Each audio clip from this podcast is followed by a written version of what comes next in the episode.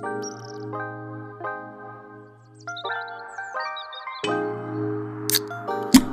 are now listening to the All Things Good podcast.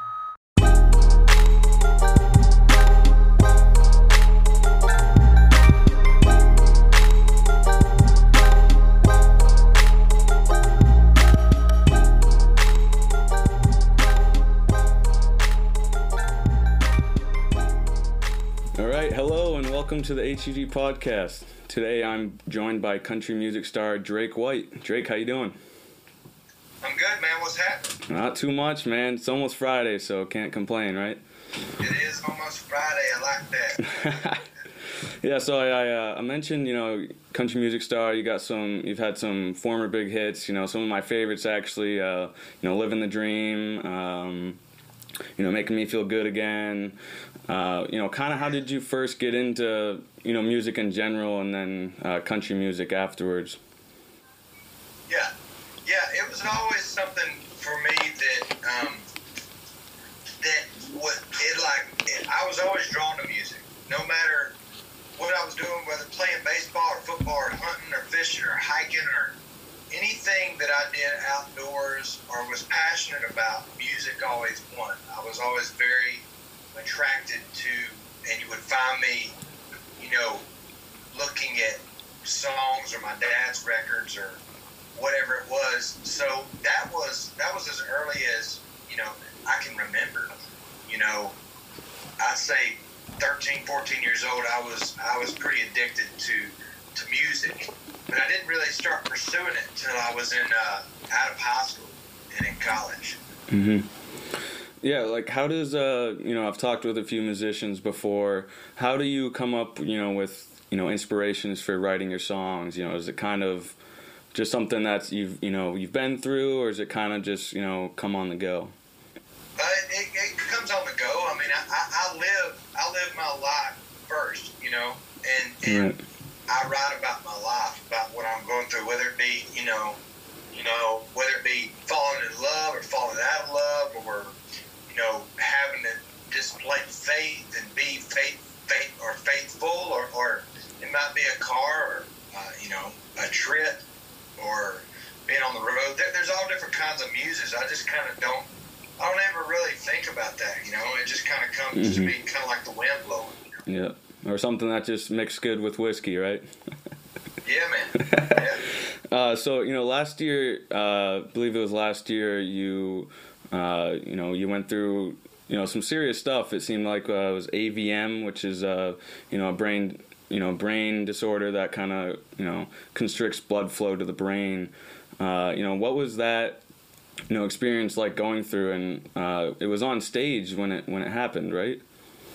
Yeah, it was a crazy thing. You know, I'd been working out really hard, getting ready for tour um, in 2019, and I got a debilitating headache that landed me in an MRI machine. And that MRI machine uh, showed that I had a mass of, arteries and veins that I was born with in the back right side of my brain.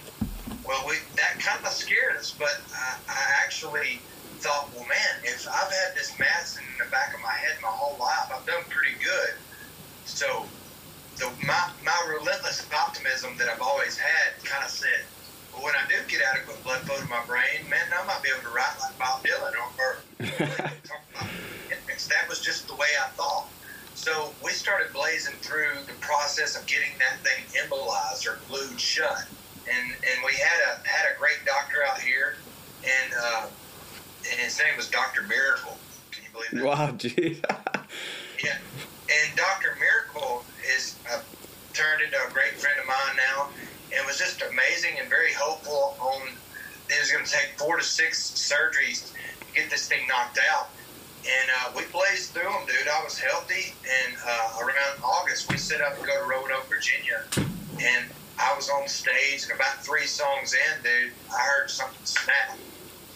And when I heard it snap, I lost all feeling in my left leg and my left arm. And uh, for the first time in this whole process, really in my life, I became um, fearful. I became scared, you know. And that is when this process started taking, uh, you know, taking a different turn. Um, but yeah, I just uh, just fighting my way through that. It's definitely changed my perspective, and uh, and I fought and clawed my way through that. It's made my music have a deeper meaning. It's made Mhm. me have a deeper meaning about life. It's made my faith a lot better. It's made my marriage a lot better. And ultimately, it's the best thing that's ever happened to me because it made me dig deep for this 100% that I thought was just always going to be there, and maybe taking it for granted every now and then. Um, but it's um, I would do it again. People kind of look at me like I'm crazy when I say that, but it's made me a better person. It's made me a better writer. It's made me a better uh, follower um, of my faith, and um, just a better songwriter. And you know, it's maybe more in the moment, more in the present. Mm-hmm. Yeah, I mean that's that's scary stuff because you really never know, you know, what could happen after that, right? You, like you said, it kind of makes you, you know, more present in the moment because you really never know like what your next moments could be. Um, it's funny that Doctor Miracle happened to to be your doctor, but uh, so you were on stage and you kind of you said you felt like your left side, you know, it was paralyzed, right? What was what was that experience like on stage? You know, in front of everyone. You know, going through that. So in that moment, that AVM ruptured and and made me experience what we call a hemorrhagic stroke, and that is basically the back right side of my brain, which is the circuit board for this left side right here. It is, that portion of my brain that, that the AVM was bleeding into, and that blood was damaging the tissue and that makes everything move freely and, and that Mhm. makes us just do what we do.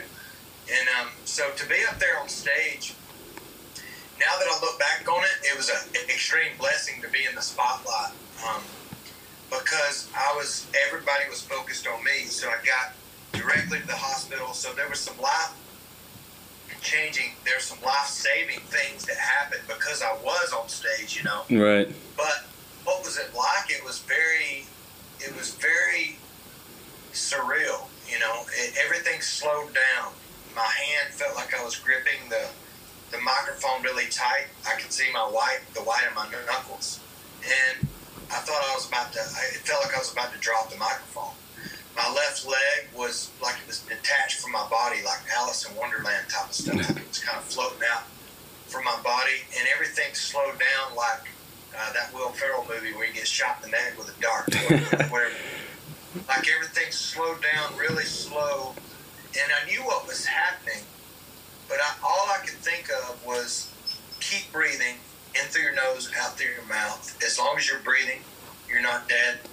And I started praying, uh, you know, and just I never really felt like I was helpless. I just felt like you know, okay, I got to get through this. I got to get through this. I got to get to a place where I can get some attention. And I was there within 15 minutes of the brain, of my brain starting to bleed. So it's Mm. pretty miraculous, uh, speaking of miracles.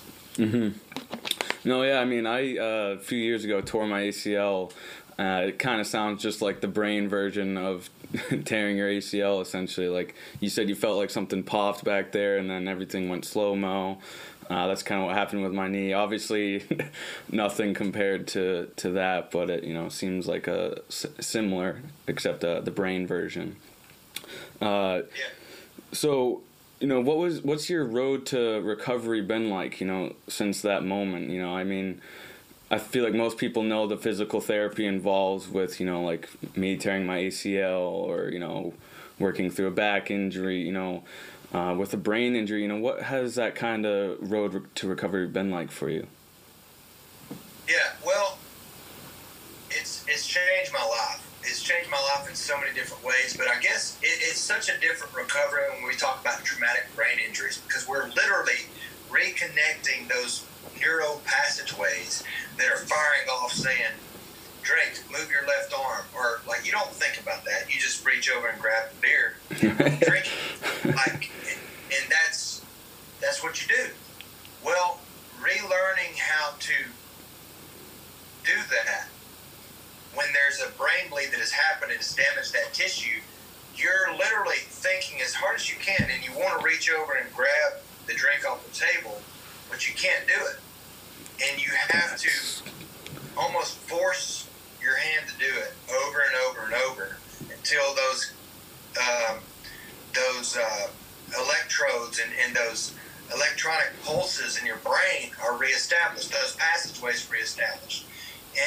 That's I mean, crazy. laying in a hospital bed um, for somebody like me that had been bouncing across every stage in the uh, basically the world for eight, seven, eight years was it was heart wrenching, man. It, it ripped my heart out because I, I was afraid that I was never going to get to pursue that passion again. You know, I was afraid, um, but through the through the support of my wife and and my team, every time that I would have a weak moment, Alex would pick me up, and every time she would have a weak moment, I would pick her up. And back to the you know relentless optimism. I've always been somebody that stayed to the last second of the ball game because I believe if my team was losing, you know, because I thought I've always thought that the next song or the next great idea is right around the corner. I just got to pick the pen up and put it to paper. hmm So I, I carried that relentless optimism into my therapy. I wanted to do, they asked me how many times I wanted to do therapy. I said every day. I said I want to do it every day because I'm going to get, I'm going to get better. And nobody's going to tell you with a brain injury that you're going to get full, full mobile capacity back. Right. That you're going to get a 100 back. Nobody can. You just have to have faith, and you have to keep telling yourself you have faith. And there's those 2:30 a.m. midnight night sweats that you worry about not being able to play baseball with your future son or whatever those sweats Right. are. You just kind of have to push past that and get through it, you know. So that's what it was like. It was it was very strenuous, um, very prayer oriented, very driven towards um, little bitty repairing nerves and repairing brain tissue is like watching trees grow.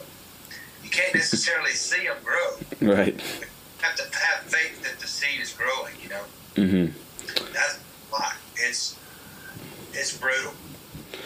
No, that's that's insane, man. Like when I, you know, injured my knee, I felt like an idiot trying to walk again. I honestly can't even imagine, like you said, just trying to grab something and you know, wondering why your brain is not letting you grab it. You know, uh, you know, has how has music kind of helped you, you know, through these times? You know, whether it's writing or you know, playing. Uh, you know, how has that kind of, you know, in terms of optimism, helped you stay on track? It's been one of the most important things about my therapy because I play music. Music is provides that oxygen-rich blood that, that I yearn for. You know that I got when I was on stage for an hour and a half. It, it makes me who I am.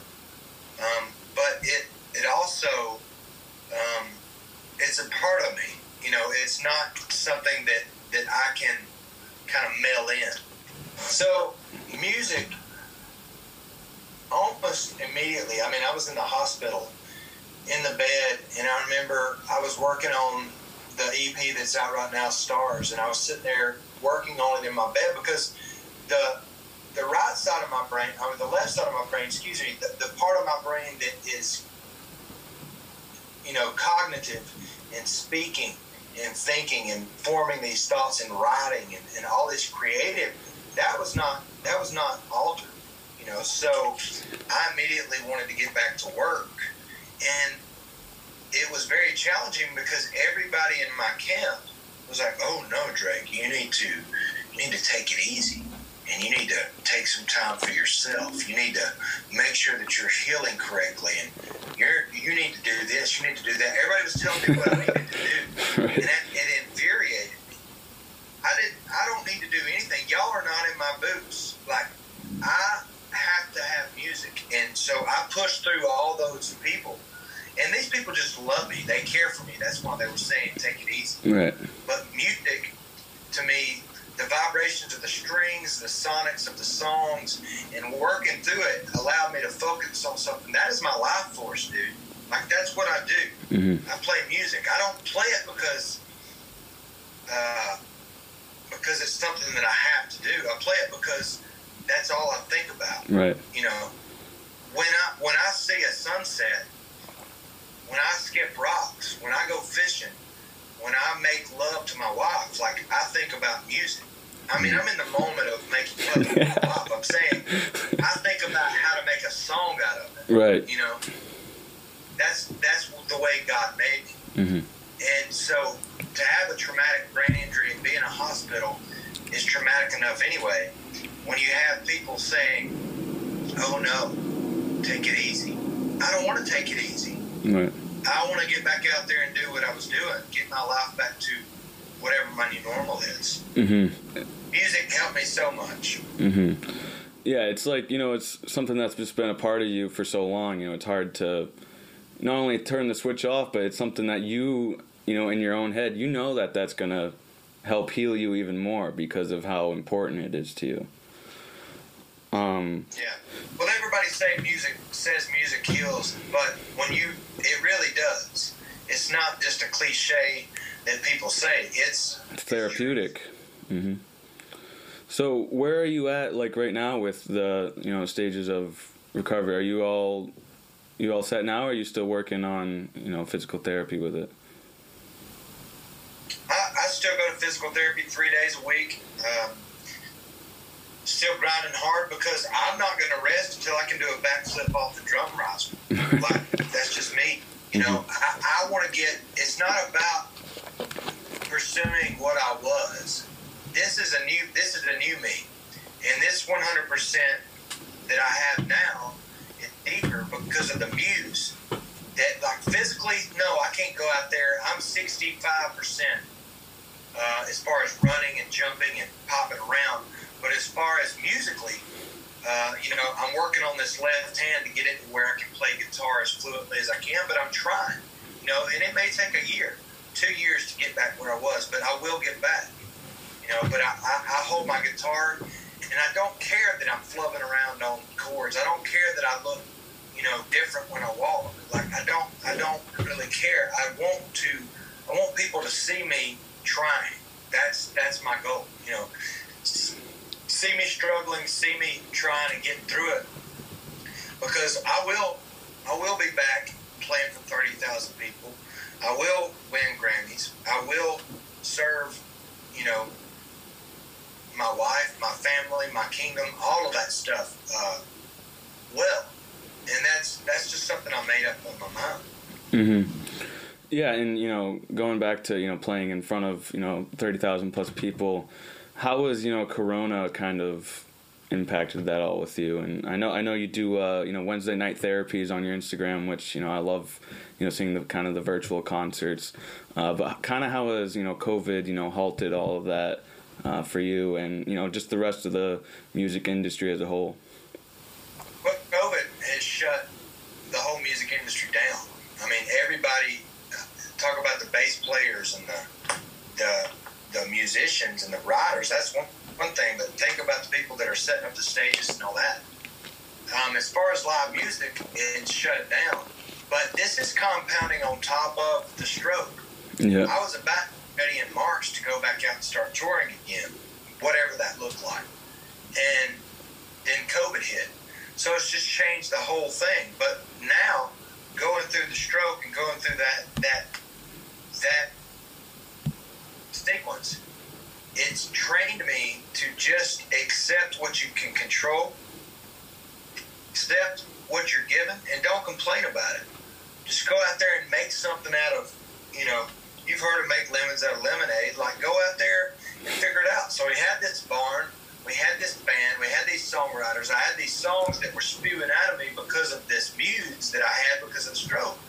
So write about that, man, and show people, shed some light on what's going on. You know, no matter what you think about COVID or, you know, the presidential race or whatever, however you line up politically, like I can provide music in my barn here at my house, and we can we can produce it in a way that's going to be inspiring to people. It's going to evoke feeling and give them inspiration to keep going. Because that's all we need as a human race is hope. We just need hope to keep rolling and keep keep going. So that's what I did.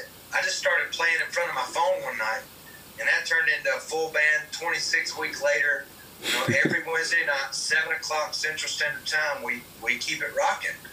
And uh, man, we've we've witnessed all kinds of miracles miracles.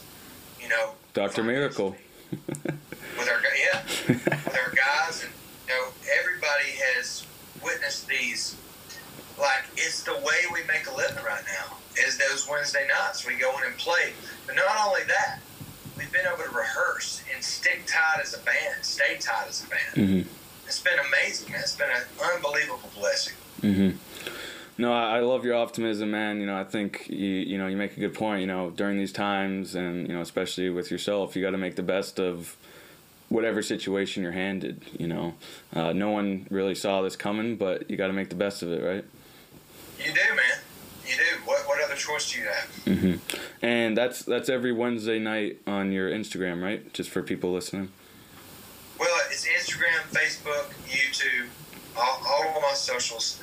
Um, you can check my Instagram at, at Drake White Stomp or, or go to drakewhite.com and check it out. But it's, um, you know, I got a bunch of great technological dudes that, that work with me that uh, I almost call them nerds, but, you know, in a good way. And they, they, I've got more equipment in my, you know, in this thing going and it just builds every day. And we've got we've had Colbie Caillat out, we had uh, Kip Moore out a couple of weeks ago. Um, a bunch of friends are coming in because it's a lot of people are doing um, uh, live streams and they're important right now to keep people connected. Right. Um, but man, my, my team is just taking it to another level with uh, with the production and, and just making it really cool and, and it's so fun, man. We, we cook and, and set up and you know get the jam. So when this thing does lift, we'll, we'll hit the ground wide open, grease like WD forty straight, straight fire. We'll be we'll be well oiled. You know what I mean? Yeah. yeah, so uh, I'd like to ask, uh, you know, every guest I have on a, a couple specific questions to end the podcast. Uh, the first one is, you know, what would be your advice to someone trying to overcome failure and how to push through it? revel in that failure. The failure is something, the obstacle is the way. The hardest part about life is understanding that. That failure exactly what you need to be experiencing to learn and, and become better. Become a better version of yourself. To become what you see in, in yourself when you dream. You know, that failure is is success. It's just disguised. That's all it is.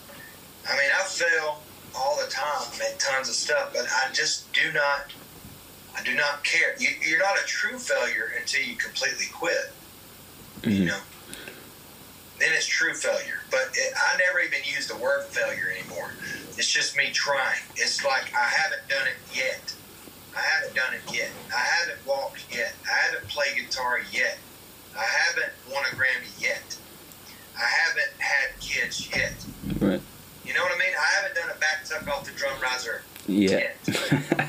yeah, I think, you know, a lot of people just stop right before the obstacle instead of just, you know, it's like my some of my buddies say, you just go HB blast right through the obstacle and instead of stopping, you know. Yeah, Ryan Holiday's a great book called The Obstacle is the Way. hmm I'll, I'll have to check that out.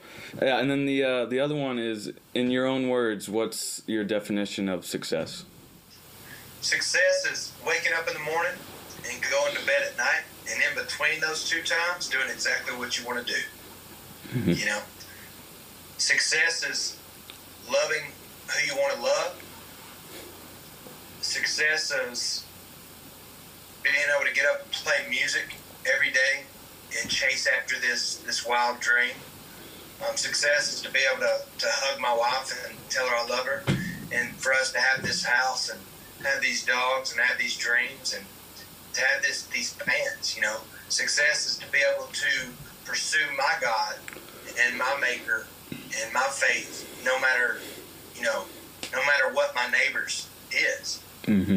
It, it's just that's success, and you know, if I'm able to pursue that, then I'm good. Mm-hmm. Yeah, it's like, uh, you know, it's basically everyone I talk to is just happiness is success. You know, Whatever, if you can wake up and be happy, then you're successful in my eyes. All right, well, awesome, man. I uh, I appreciate you coming on the podcast today. Uh, you know, big fan of your music. Uh, looking forward to.